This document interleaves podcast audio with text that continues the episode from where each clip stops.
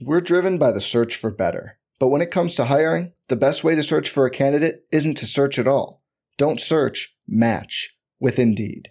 Indeed is your matching and hiring platform with over 350 million global monthly visitors, according to Indeed data, and a matching engine that helps you find quality candidates fast. Leveraging over 140 million qualifications and preferences every day, Indeed's matching engine is constantly learning from your preferences. Join more than 3.5 million businesses worldwide that use Indeed to hire great talent fast. And listeners of this show will get a $75 sponsored job credit to get your jobs more visibility at Indeed.com slash BlueWire. Just go to Indeed.com slash BlueWire right now and support our show by saying you heard about Indeed on this podcast. Indeed.com slash BlueWire. Terms and conditions apply. Need to hire? You need Indeed. The Timeline is a Blue Wire podcast.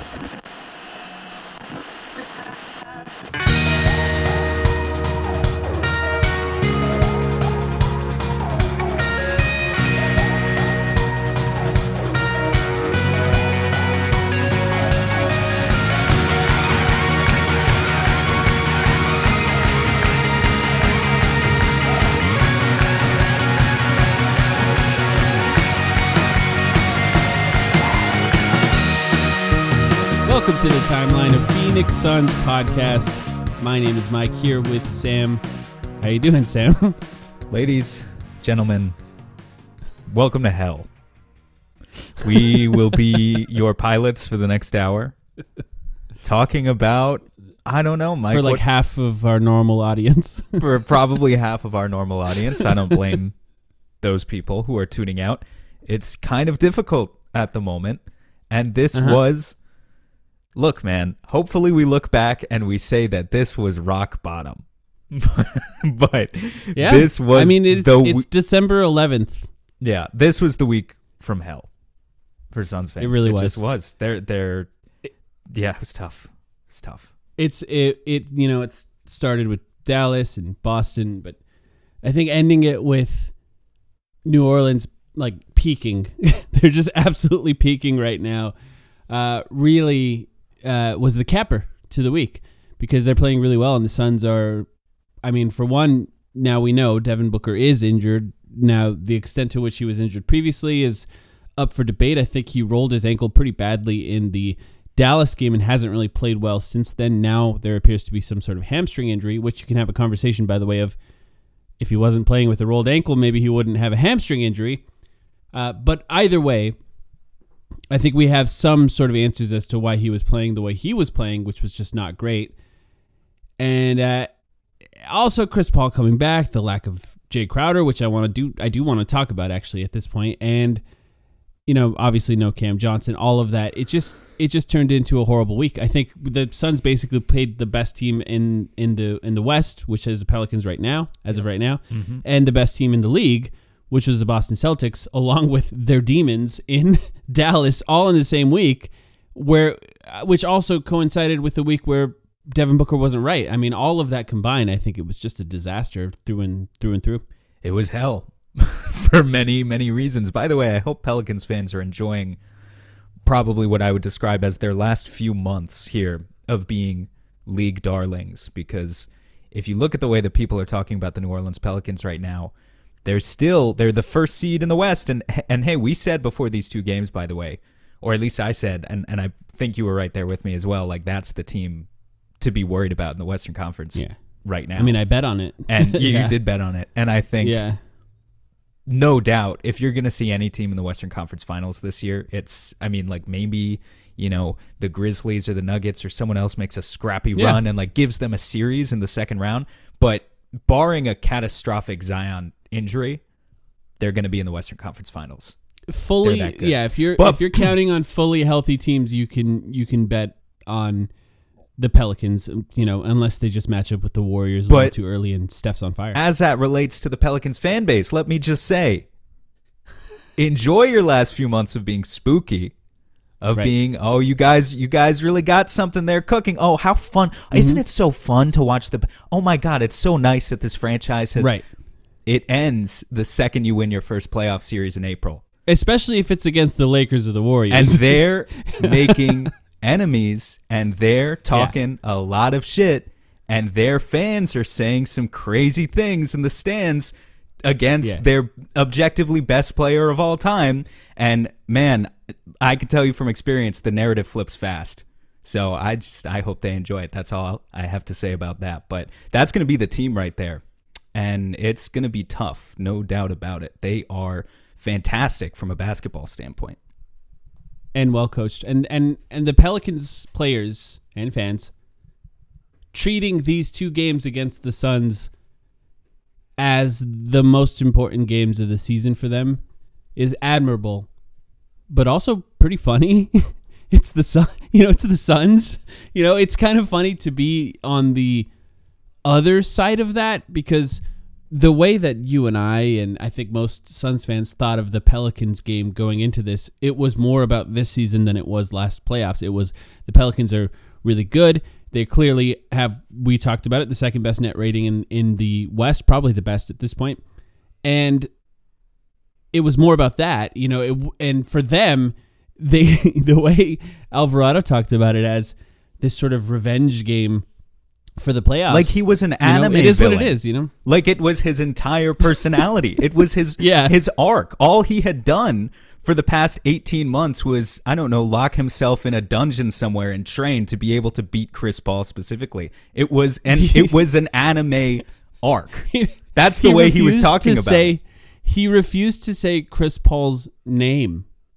Like he wouldn't even say his name like he was Voldemort or something. Like it's just a really bizarre, really bizarre thing in the way that they think about the Suns. And I do think it is, you know, for, for, for me, thinking about it from the perspective of the side that we're on now, which is the Suns, of course, uh, it, it did kind of remind me of the years where the Spurs were still good and the Suns weren't in some respects. Now, this is no disrespect to the Pelicans because we just spent a lot of time talking about how good they are, but I think there was moments in time where the Spurs had all of these teams in mind with like who they needed to learn how to beat and, and how they could succeed in the playoffs. And then the Suns were going into these games against the Spurs and all Suns fans cared about and even to some extent the players was beating the Spurs on these nights where that was the most important time because of all of the times that the Spurs had vanquished the Suns in the past, and you know the Spurs are probably thinking we Right. don't yeah, like these games don't even matter to us give a anymore. shit. Like we they did not Yeah. give a shit. But I will say, just to draw the contrast between the two situations,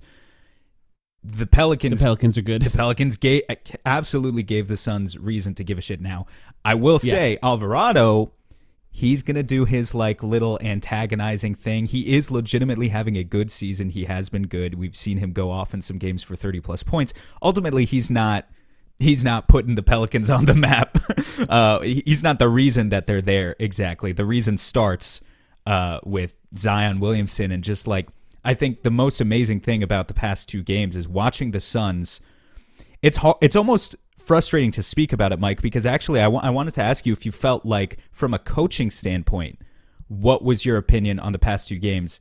Just to give Yeah, my take on good that, question. Yeah, as it relates to it, their attempts at stopping Zion. I felt like the Suns basically threw everything they possibly Yeah. could out there, and I and I thought yeah. they were there were adjustments made. uh, There were adjustments made from game one to two and mid game as well. They were quite versatile, I thought, in their approach. Uh, and I thought, you know, even I mean, he still shot, he still had thirty points in both games and shot ninety percent. And Yeah. and you really see what superstar because that's what he is. As long as he's healthy, you can you really see what superstar gravity does for a team. And then when you Mm-hmm. surround that superstar and you benefit from that gravity, uh, and you surround him with talent, multiple guys who can all shoot, they can all Right. shoot. They can all shoot. Most of them can put the ball on the floor and dribble. And when you one or one or two. Yeah. when you surround them with the right talent, I mean, and, and the ones who can't are like even their bigs, you know, like Larry Nance and whatever, like they've got other connectors on the floor, right? Even yeah, they're finishers too. they, they they have covered all of the archetypes. yeah, They didn't even have Brandon Ingram. they didn't. And Herb Jones, their best defender. It felt to me like, frankly, a pretty well coached pair of games, but just not enough talent. Well, I'll go even further than that. I think the in this second game, I think the Suns played pretty well. I mean, like I mean, Da had a great game. Like, he was Ayton, locked Ayton in. put up the stats. He played de- good defense, you know, as, as good as you can play against Zion Williamson. I think he was rebounding the ball well, finishing well. Mikal Bridges was hitting shots. You know, Chris Paul, there is some new level setting that needs to be done with the expectations of what Chris Paul is and what he can be. But for what I expect out of him at this point, he's 38 years old or whatever he is, 37, 38, turns 38 this year, I think uh, he played well for what he is now. You know, especially coming off of injury. He's and the 37, Suns still lost. 37 for about 150 more days. I just looked. Yeah, there you go.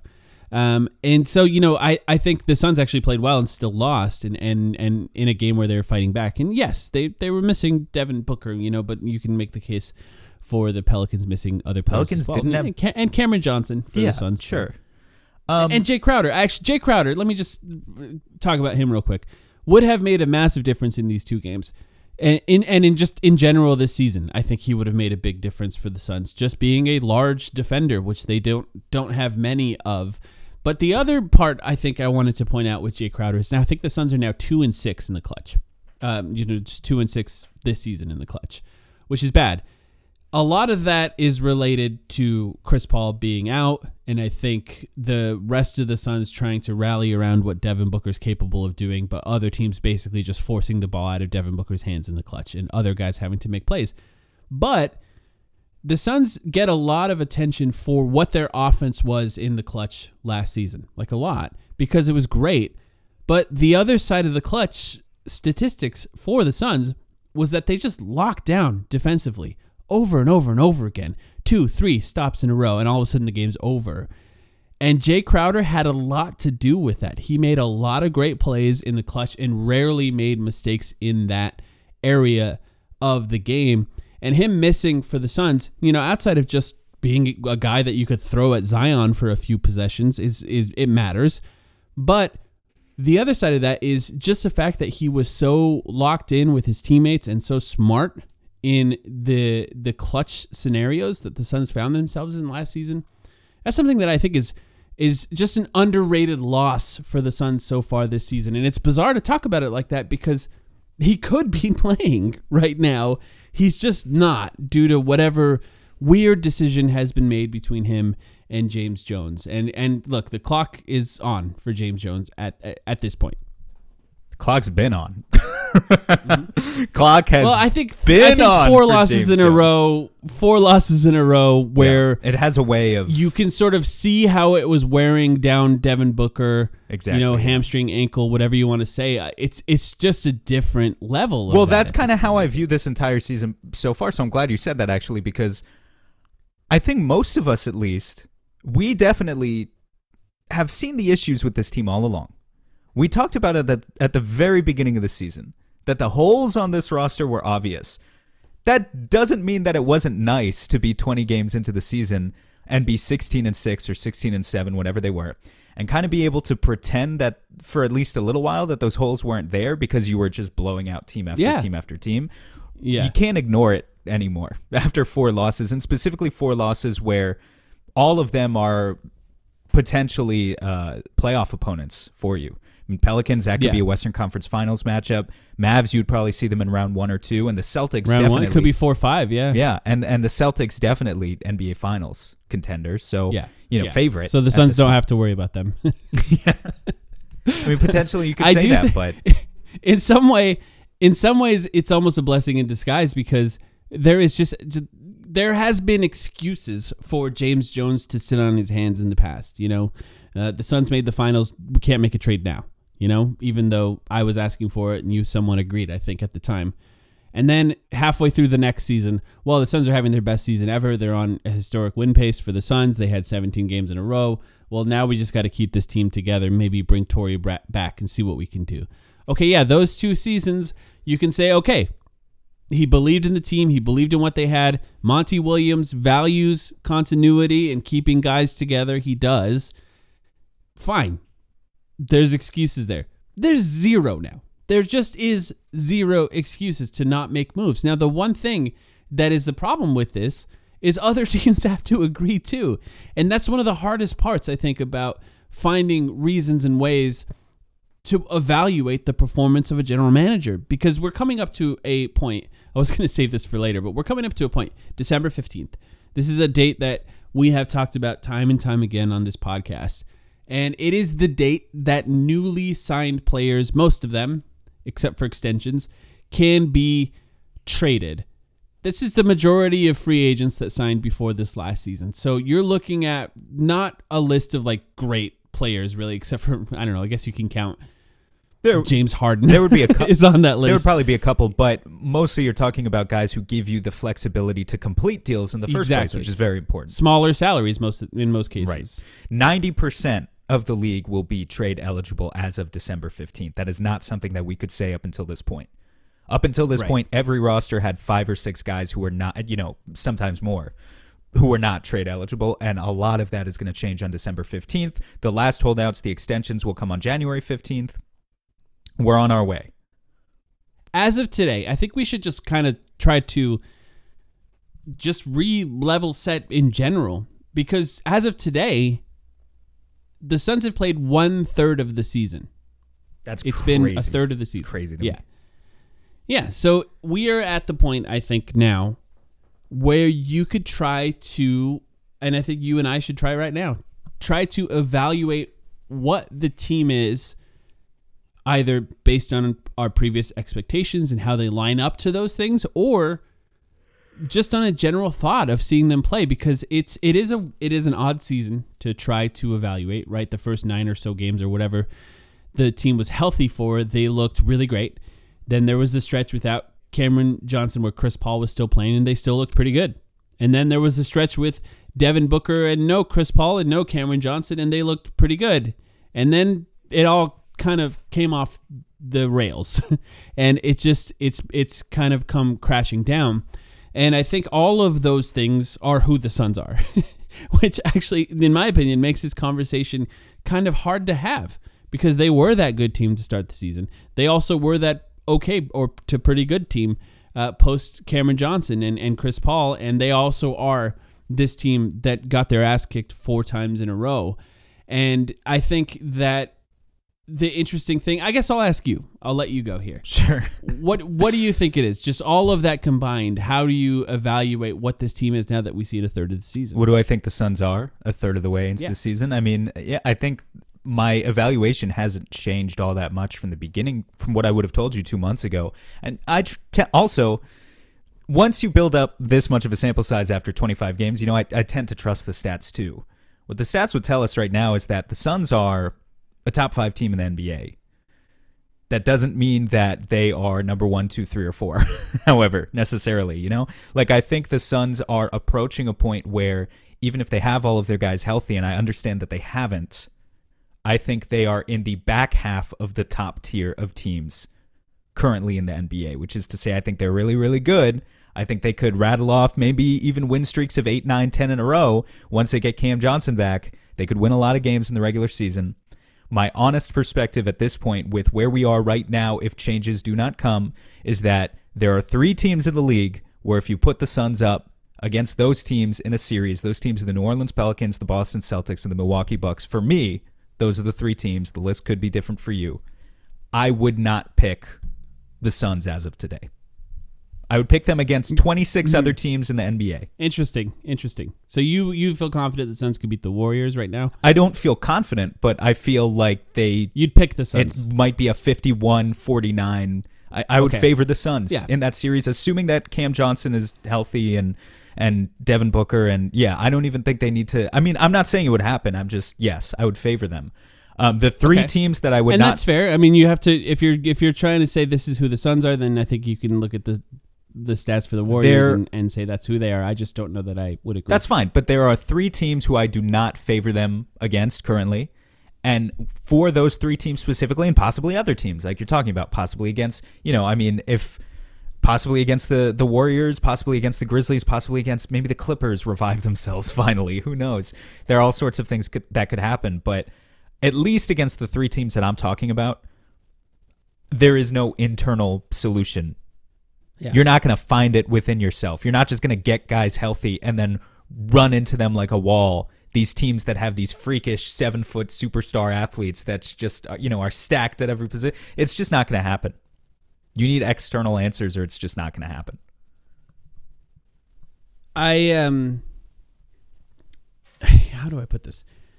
I think that maybe the Suns are closer to a team like the Mavericks than they are a team like the Pelicans or something like that. That or sounds the Warriors. That even, sounds dire when you and put here's it like here's that. what I mean. Here's what I mean by that.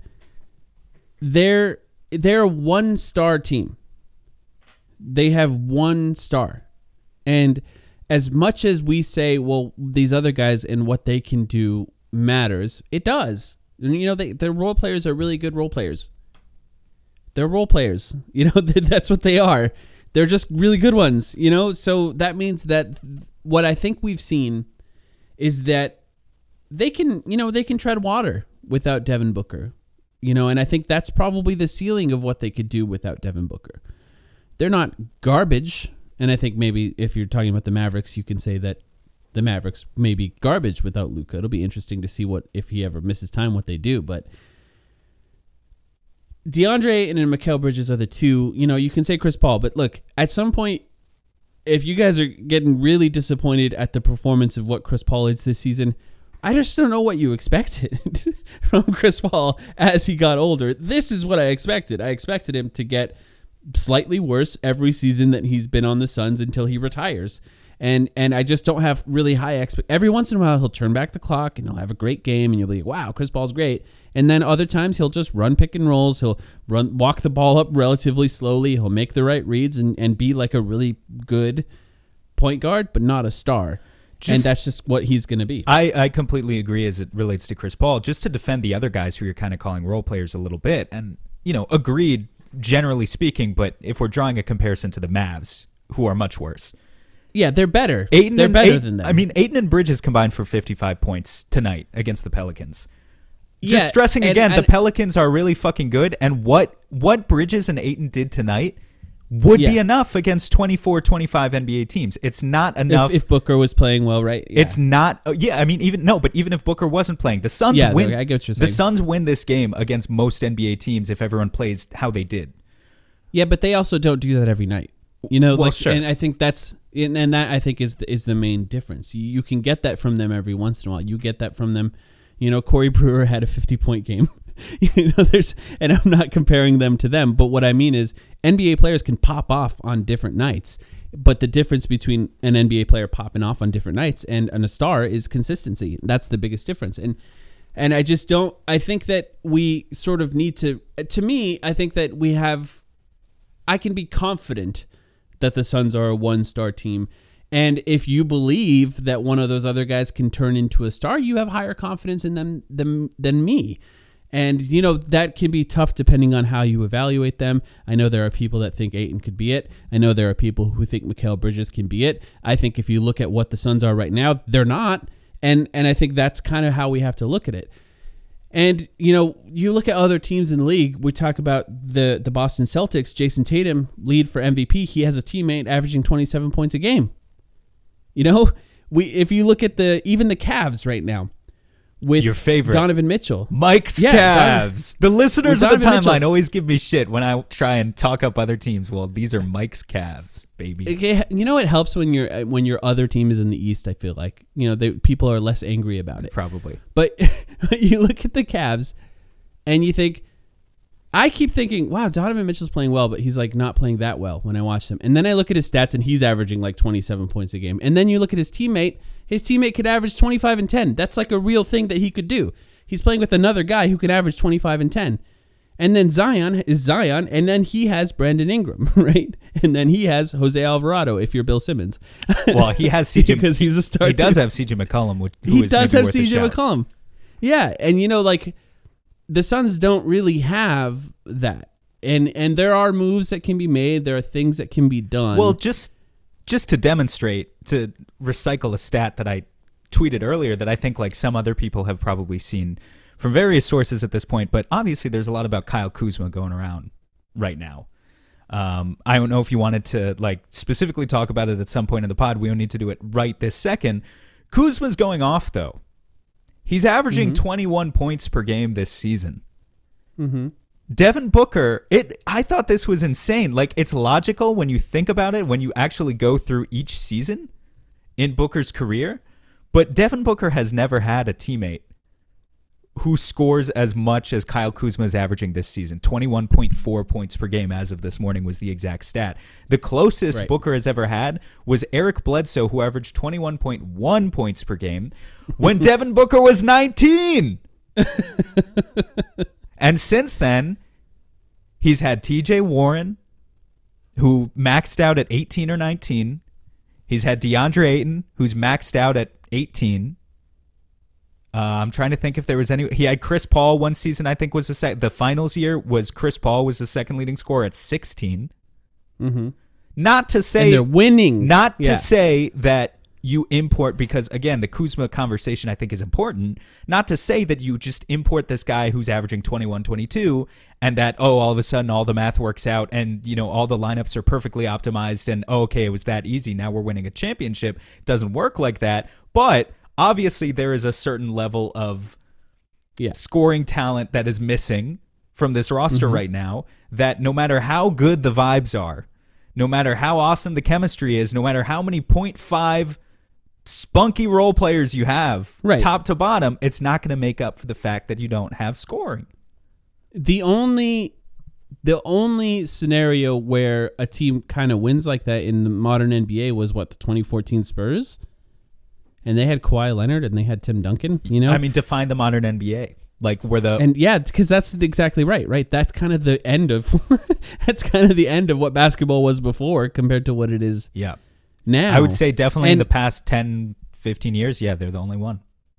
Yeah, and and this is to say that you can win a championship like that. You know, it's possible technically, but it's just not likely. It's really hard, and you know, I- I think when trying to figure out what the Suns, there's two questions, I guess. You can ask what the Suns can do. I think we we should now at some point switch over to a conversation of what the challenges are in improving this team internally, externally, however you want to cover that. But also, I think to to properly set your expectations or my expectations about what the Suns are, I do feel like I almost have to remind myself that they are a team that has one All-Star and really a bunch of players who have essentially no chance of making an All-Star team this year. We made the case for them. in the Whoa, past. you fl- you flipped on that a lot in the last two weeks. I still Well- think I disagree with that, but keep going. Well, we made the case for them in the past, but even when making those cases, Sam, I th- think I acknowledge that who are we admitting that we're going to be angry didn't make the All Star team more than who are we I- mean, I'll- about I'll just will say- make the All Star team? I think we've got another 15, 20 games left before it's really coming up on that time where it gets solidified. So it depends how they play. I think Ayton, I just think the the Western Conference front court, not so much. It's like I'm not arguing he deserves a starting spot or anything. He hasn't been, be- Yeah. he hasn't been better than Anthony Davis. Obviously, he's not better than Nikola Jokic.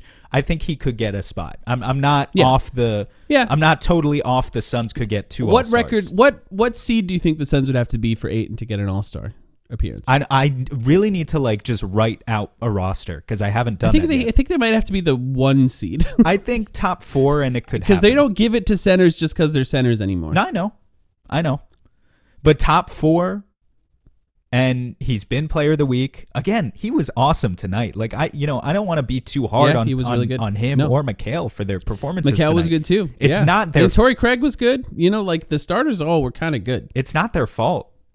Torrey Even Craig. Did what he could do. Torrey Craig, by the way, valiant fucking effort against Zion. Just even trying Yeah. to guard him in the first place. I mean, I know we're basically admitting that he can't, but he, No, he can't. He on some of those hits, he looked like he was. I would have been. I mean, I would have been dead. A lot of other people bigger than me would have been concussed at the least. There's yeah, there's not a single I don't know player that can it. guard him by themselves. It takes an entire team to guard Zion. I mean, we switched eight, and, and that should have been the best possible matchup. And what did he have? Like 35 today. you know, like there's no, and then he missed like three shots the whole game. There's not much that you can do. Uh, you know, it's very similar to Giannis as far as what you can do. I mean, this is a guy who last season or last time he played a full season had Shaq numbers, 27 uh, points per game on like 65 true shooting or something like that. It's Yeah. just an insane player to figure out how to guard. But I guess I guess I don't know, Sam. The the chances of another guy making an All Star team are low uh, on this team. Now, this is all all to say that I think the Suns and what they're accomplishing with their role players and the guys that they have on this team is still pretty amazing, and they're still really great when they're all clicking and they're all healthy. But I do, th- I in my opinion, I guess you know. Here's what I did, Sam. At the beginning of the season, we did our over under podcast. I said over for the points in Mikal Bridges. I said over for the points on DeAndre. I said over for the points on Devin Booker, which I think they're all trending to to do that. And then I said under for the wins. And I still feel like that's possible. I mean, to your point, in that the the way that these guys improve, Mikal Bridges or DeAndre Ayton, I just don't see a path for them improving enough to be that second star that can help Devin Booker out. Well, This Yeah. is turning into a get Devin Booker some help podcast, and maybe it should be. absolutely it should be. I mean, we but we've been we've been there for a while, and and just to your point on the under wins thing, by the way, sixteen and eleven is what the Suns are now. Do, do you know what that's on pace for? Do you want to guess? I don't. Do, no. do- should I Uh, test your 50? your math 51? skills? Forty eight. Yeah. The Suns currently, as of today, and again, it's been the week from hell, folks. So hopefully And they're, and they're not healthy. Yeah. They're not healthy. Hopefully, we're looking up from here. But at least as of today, we can say that the Suns are on pace for a season as successful as Goran Dragic and Eric Bledsoe in 2013-14, who missed the playoffs entirely. Now, maybe Right, that's not a right. fair comparison, but that's just where we are today. Yeah. How how do they improve? I think you sort of were hitting on and I guess this is sort of the point that I'm trying to make as well. Because there's there's two ways. There's externally and there's internally. Those are the only two options for the Suns at this point. Either they get better, which they will, right? They get healthy. Cameron Johnson will come back at some point. Hopefully he'll look like he did previously before the end of the season. We have more to talk about with him. And you know, Chris Paul will start to. He's already getting better. I think the first Pelicans game he looked amazing. His second Pelicans game, he still seems to be afraid to shoot, but he hit a a go. You know, he had a game tying shot to go to Made overtime, one when it mattered. Yeah, and he's still doing the thing where he passes the ball well, does things that he can do. Um, yeah, all that stupid Devin shit. Booker will come back, and you know all of that will help them to get better. But how much can they improve from what their ceiling is? It's tough to imagine. I think a lot of that, and, and this is uh, some fair pressure and some unfair pressure, but a lot of that falls into what DeAndre Ayton can be, in terms of and just any Just chance of them bo- internally improving. Sure, Yeah, that's- their ceiling. Yeah, and and I think you know in some ways we've seen it from Da this season. I understand he hasn't exactly been as consistent as we would have hoped for, but I mean this is exactly the problem, right? Like if you just look at Da's probably last ten games, I would say maybe seven of them were great, and then Mhm. there were only a couple stinkers. And that's better than we got in the past when maybe only five of them would have been good and the other five were Yeah. stinkers. But, you know, we're trending in the right direction. It's still not enough to be the number two guy um, every night. It's got to be external, man. I mean, it's just, we know it has to be. Well, I mean, the Suns have the obvious reasons that it needs to be external. One, uh, Jae Crowder. That's like this big elephant in the room in every Suns conversation. A guy who's not playing who makes $10 million. And then you have Dario Saric, who is now playing more, right? But sort of fell out of the rotation for a while and is now back into the rotation because of injuries. But it's clear not part of the Suns' future expiring contract.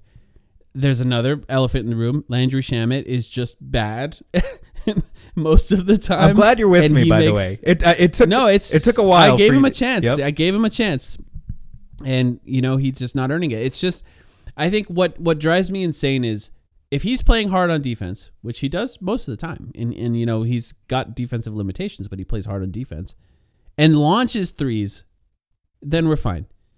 He's turning down threes, one dribble into a turnover. Or one dribble into he turned down a three and passed it to a Jock Landale three, a Jock Landale three. Jock Landale made it. Yep. But that should never happen. That should never happen. And and it's just what's what's the point? What's the point of Landry Shamet if he's turning down those kinds of shots? So yes, I'm there with him. He makes money.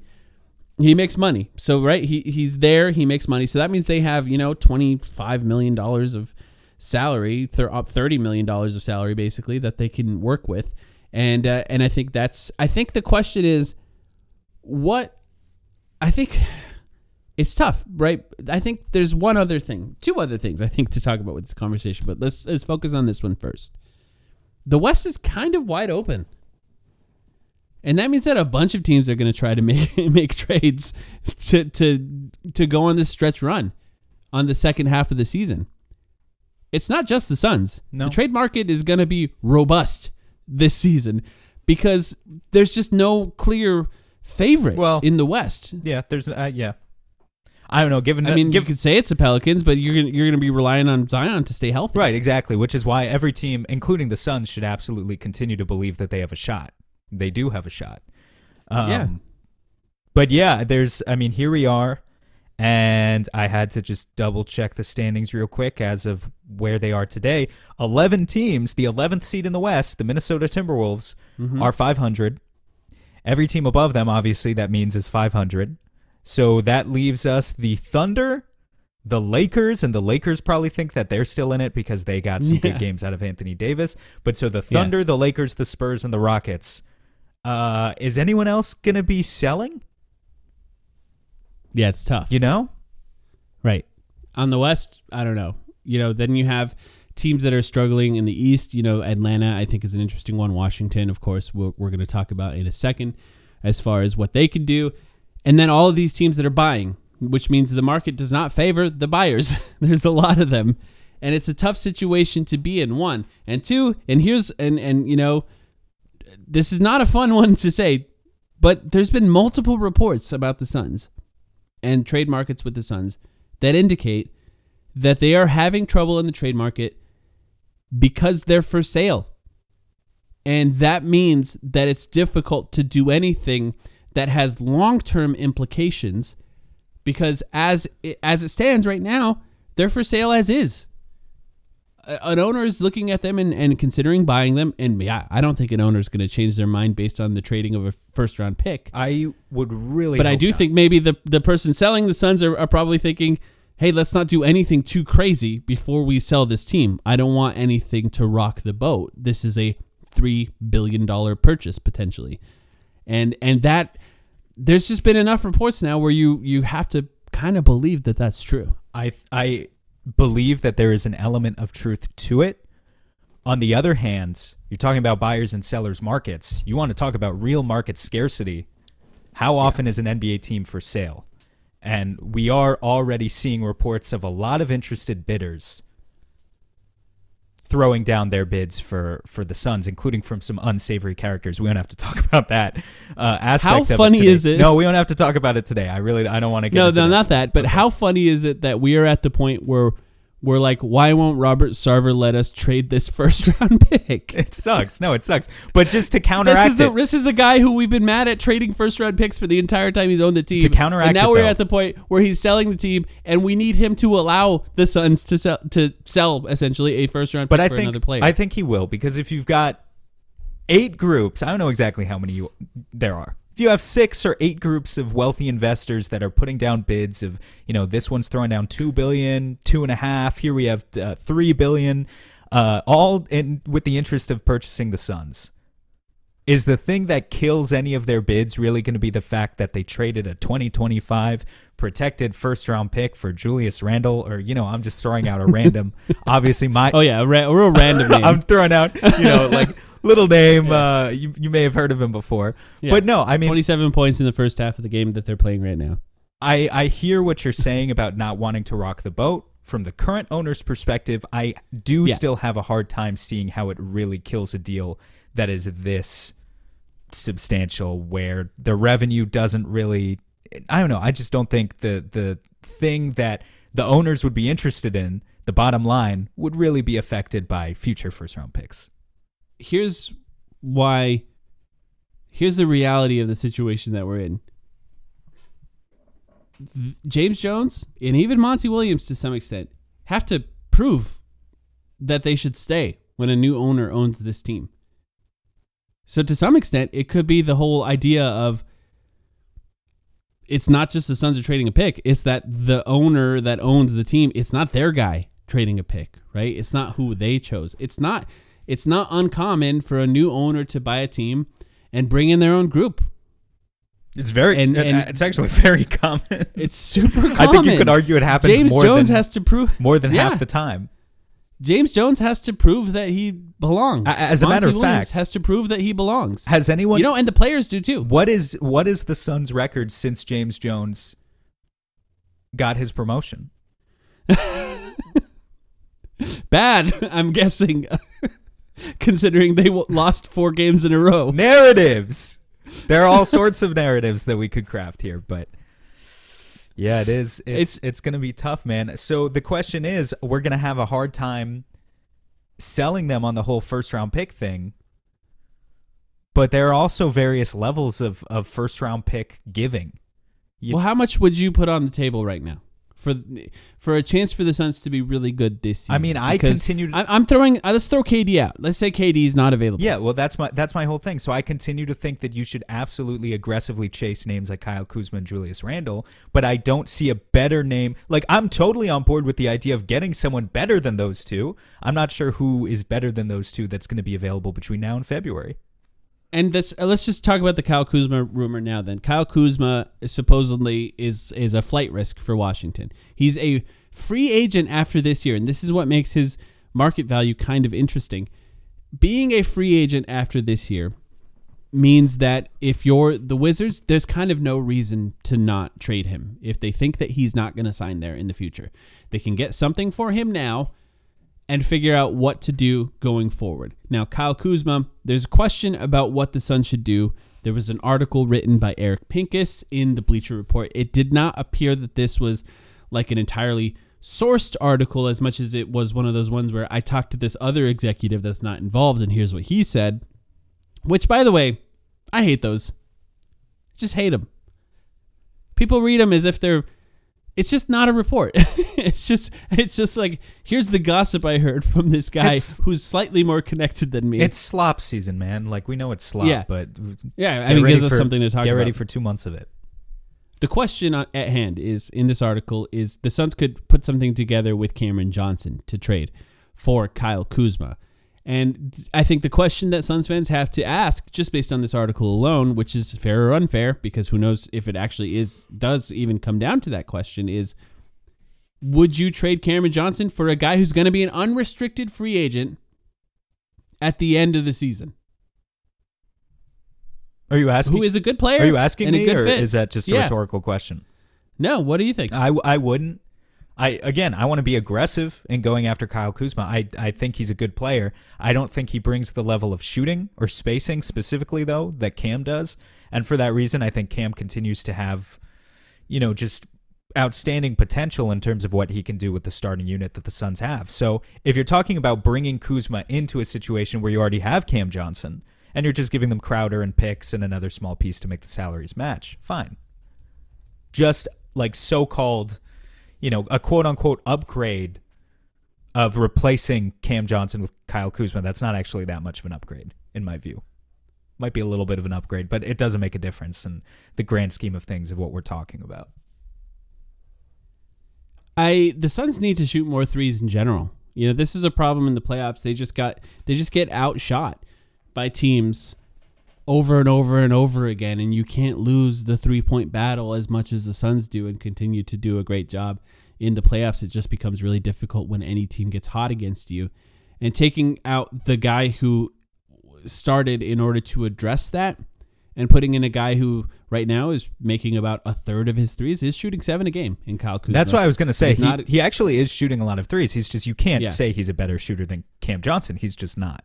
He's be- he's Yeah, definitely better at other things, but shooting he Yeah. is not.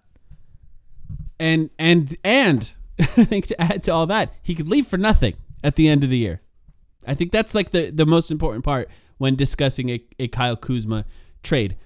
You, you're talking about being aggressive for Kyle Kuzma, and I think the aggressive trade is Cameron Johnson. And I think the Suns, uh, for the record, my reading of who the Suns are and what they do is they will not do that.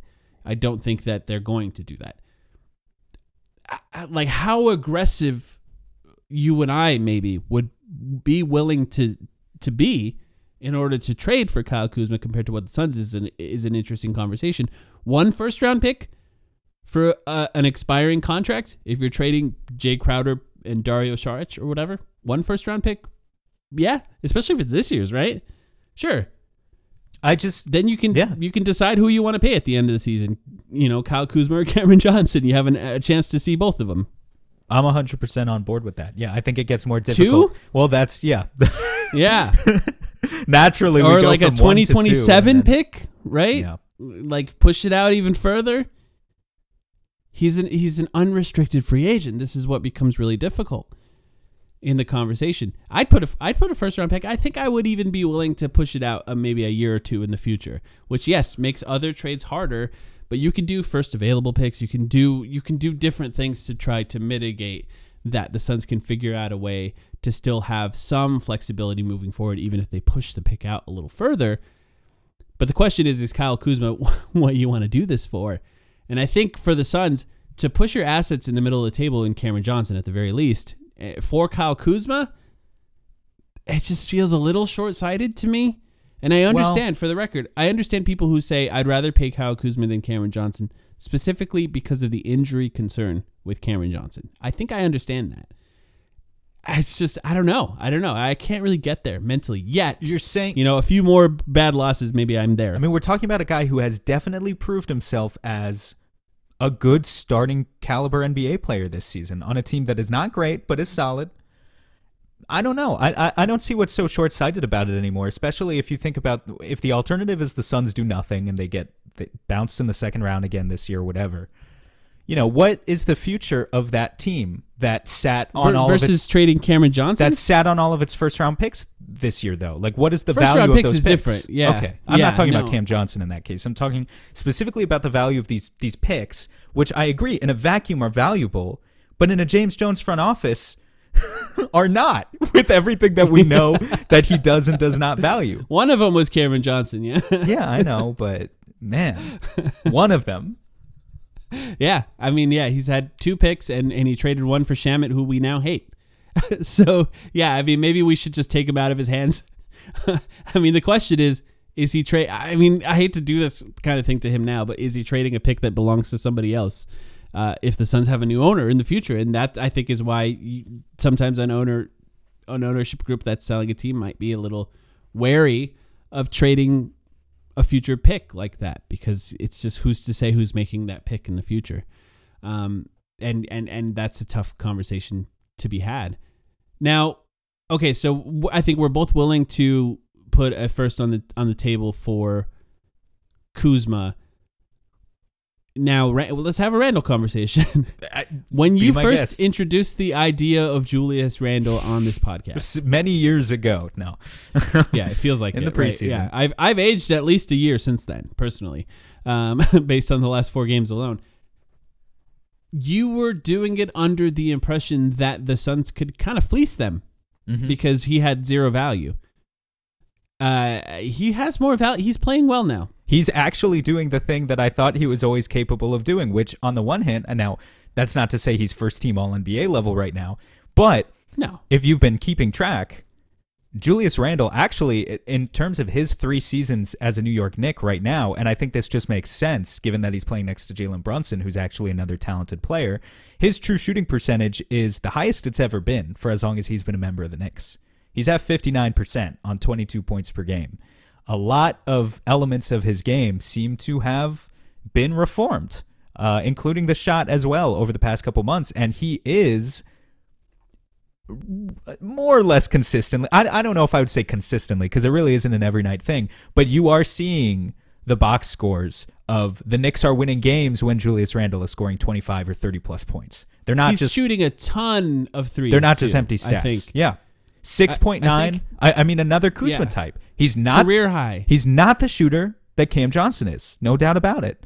But he takes 6.9 three point attempts per game at 34%. That's not bad. That's not that I that to me doesn't scream a player who is incapable of coexisting with DeAndre exactly on the floor at the same yes, time. Exactly.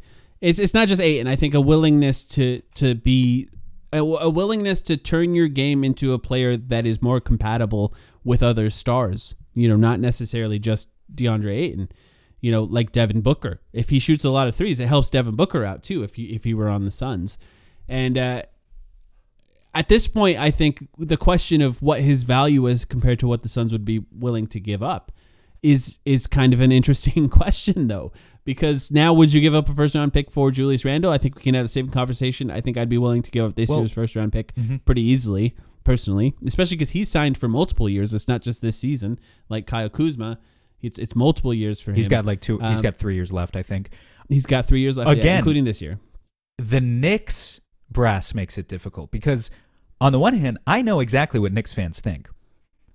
I appeared on Jonathan Macri's podcast, the Knicks Film School podcast, uh, in the preseason to talk about the Julius Randle idea because I was the only Suns fan, I guess. I mean, there were other Suns fans, but you know, I was the face of it. It was your idea of a crazy person. a cra- he, Yeah. th- they brought me on. The producer there, they they brought me on because the idea was here's a crazy person who is actually willing to make a trade for this guy.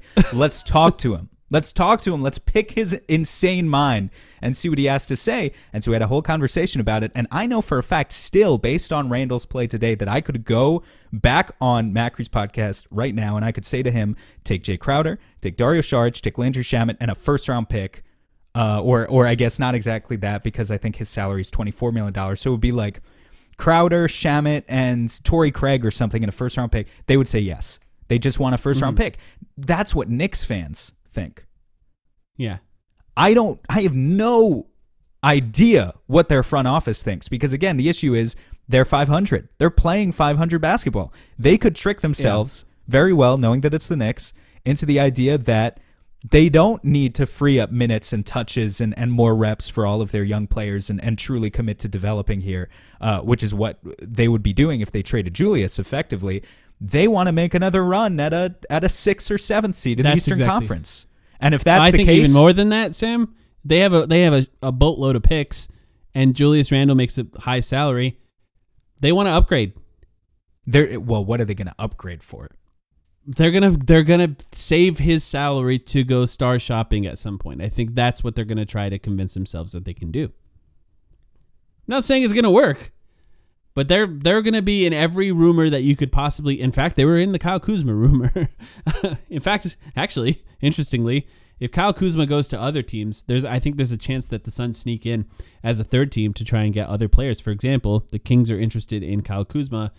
If Harrison Barnes is moved in a Kyle Kuzma trade, I could see the Suns trying to sneak in and find a way to get Harrison Barnes and send Jae Crowder to the Wizards in that case, you know, and and and maybe same if Kyle Kuzma goes to New York somehow, maybe the Suns can figure out a way to get Julius Randle out of that.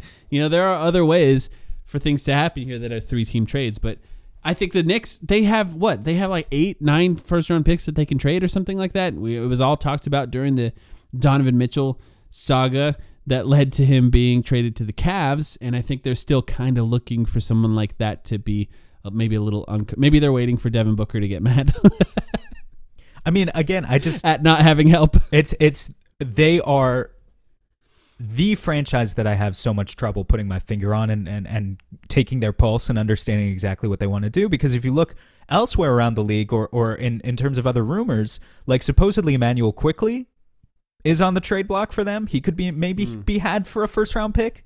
You know, Cam Reddish. See, I, to me, that sounds like that sounds like when the Suns traded DeAnthony Melton with Josh Jackson because they just wanted to get rid of Josh Jackson or something. well, I don't you know know. who the player here would be that they just want to get rid of. You're talking about Randle? Fournier. Ah, Fournier. Fournier. Yeah, I mean, that, yeah, Yeah. that's fair. That's fair. I'm, how many so years? It's, it's like a sweetener. How many years are left on Fournier's deal? One. I th- I think just one. Yeah, that He's got- contract was in. He's got a team option for 24 25. So really, it's just one. He's got one year left at 18, which is horrible. it's horrible. I remember you and I talking about Evan Fournier before he was signed to the Knicks, and we were like, maybe this is a guy that could sign for the mid level. The Suns could look at him for a mid level. I'm still not entirely. I'm still. And then he signed for twenty million dollars on the Knicks. What were they thinking? Okay, but what were they thinking? I'm still not entirely convinced that he is completely cooked. I still think there might be some value out of out of Evan. Like to me, if the Suns acquired Evan Fournier right now, which I'm not saying that they should do, but if they did, I think at worst he's a, a, a Landry Shamet who's more expensive, which I get would suck as a as a bullet to have to bite.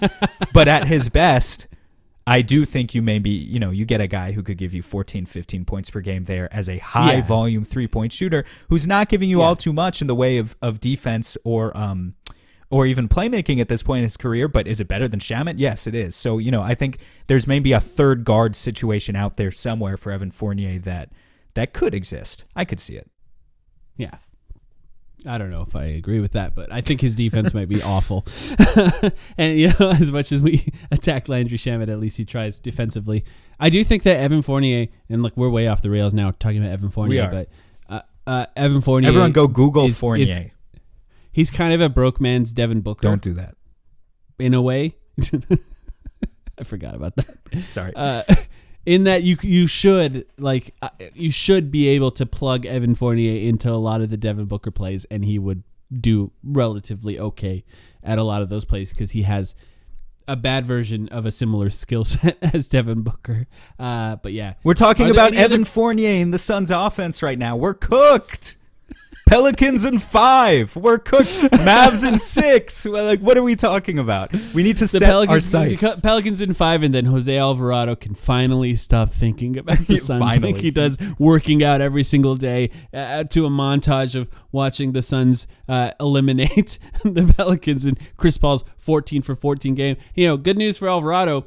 Chris Paul's old. Yeah. Alvarado is going to win that battle at some point. Chris Paul's going to be out of the league. Ironically, though, Alvarado, if he should like any player, it should be Chris Paul, right? I mean, like, he's kind of a similar.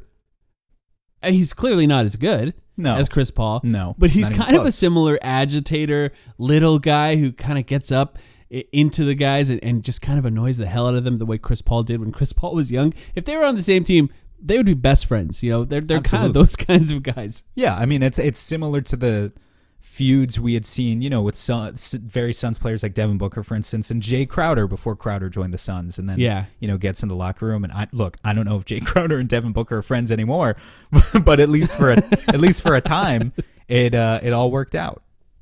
What do you think Jae Crowder is thinking watching the Suns get smacked three games in a row? You think he's happy or you think he's sad that he can't be out there helping his teammates? I think he's probably happy, man. I, I right because he's like this proves I'm I'm the most important player on the Suns. Yeah, but I don't know. I mean, then there's that other element. It's you know, I understand it's a business decision for him. So, like, do I think he, do I think he's an Alvarado character who's in the gym 18 hours a day, just thinking about how Thinking about the Pelicans. he's all he's doing are box jumps because he's gonna get back out there on the court and he's gonna posterize Cam Johnson with whatever team he plays for next. No, I don't think it's necessarily like that with Jae Crowder. I think he's probably still friends uh, with a decent amount of these guys, as, as a matter of fact. But um, yeah, I, it's a business decision and and a shitty one at that. But that's just how it is. Um, for those of you who stuck around and listened to all this, sorry for the doom and gloom.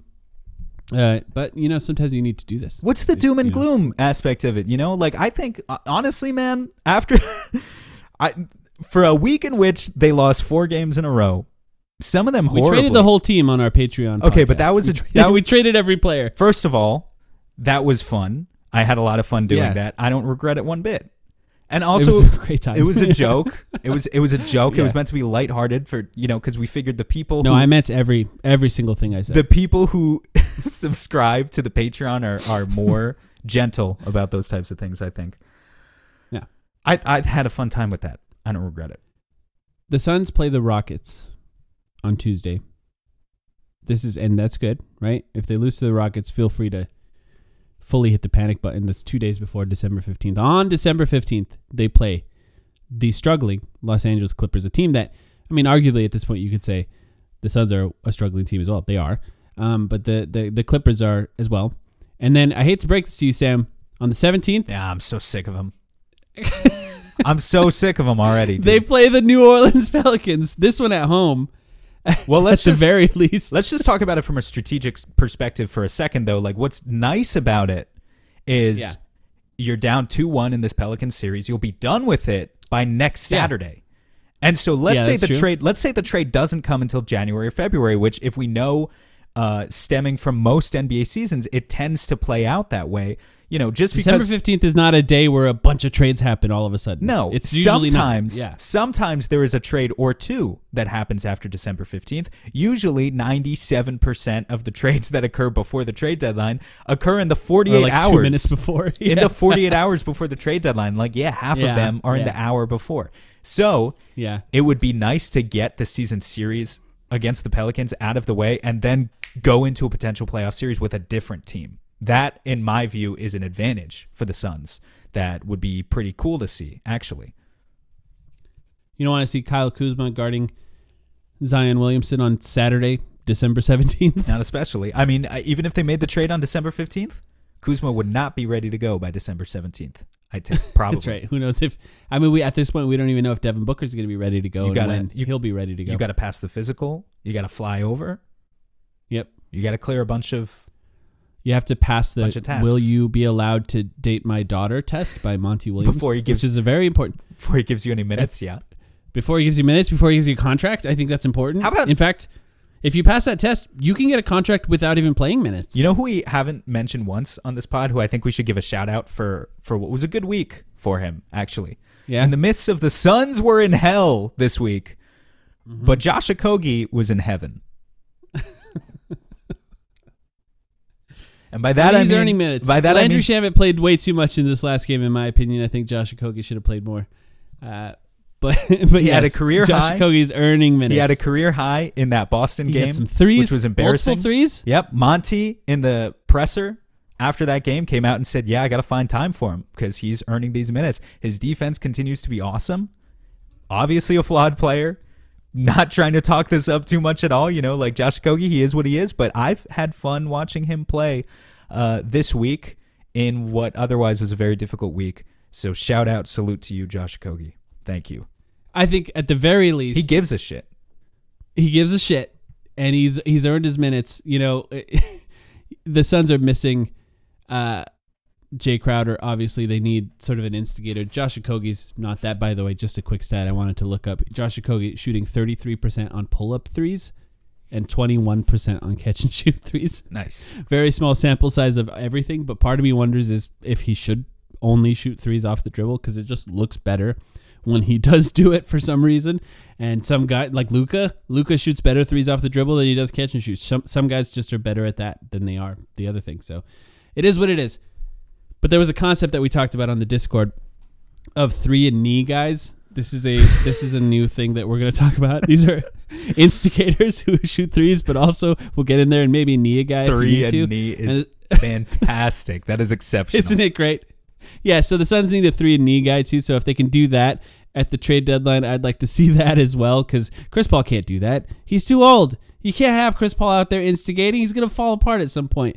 Uh, so figure out how to get a Jae Crowder replacement, maybe Kyle Kuzma. Find a three and knee guy on the trade market, and then we'll see where this team is at. But right now, I think it's okay to be a little frustrated with them until any trades are made. Sam, you got anything else before we go here? Hang in there, people. It's a long season. A lot can change from week to week. I know It's December 11th. we haven't been having a lot of fun in the past week, but uh, we're not cooked yet. We're not going out like this. So thank you for sticking with us, and we'll see you soon.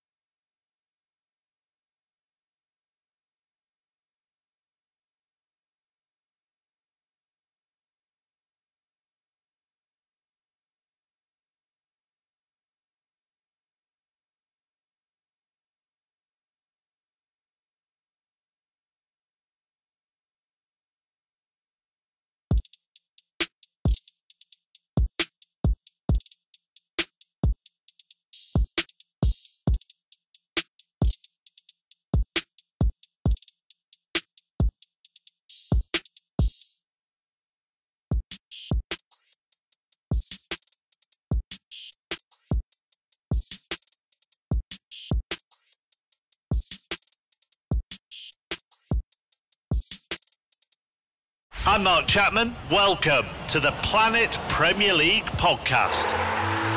Each week, Cesc Fabregas, Nedum Onuoha, and myself talk all things Premier League. As a player, you don't have time to talk. No. You don't have time to make a plan. You just need to deal with wave after wave after wave. We watched Coach Carter, and he said, "Oh, afterwards, the game's just about doing this for your teammates." And I remember looking around halfway through the film, and half the squad was asleep. Planet Premier League. Listen wherever you get your podcasts.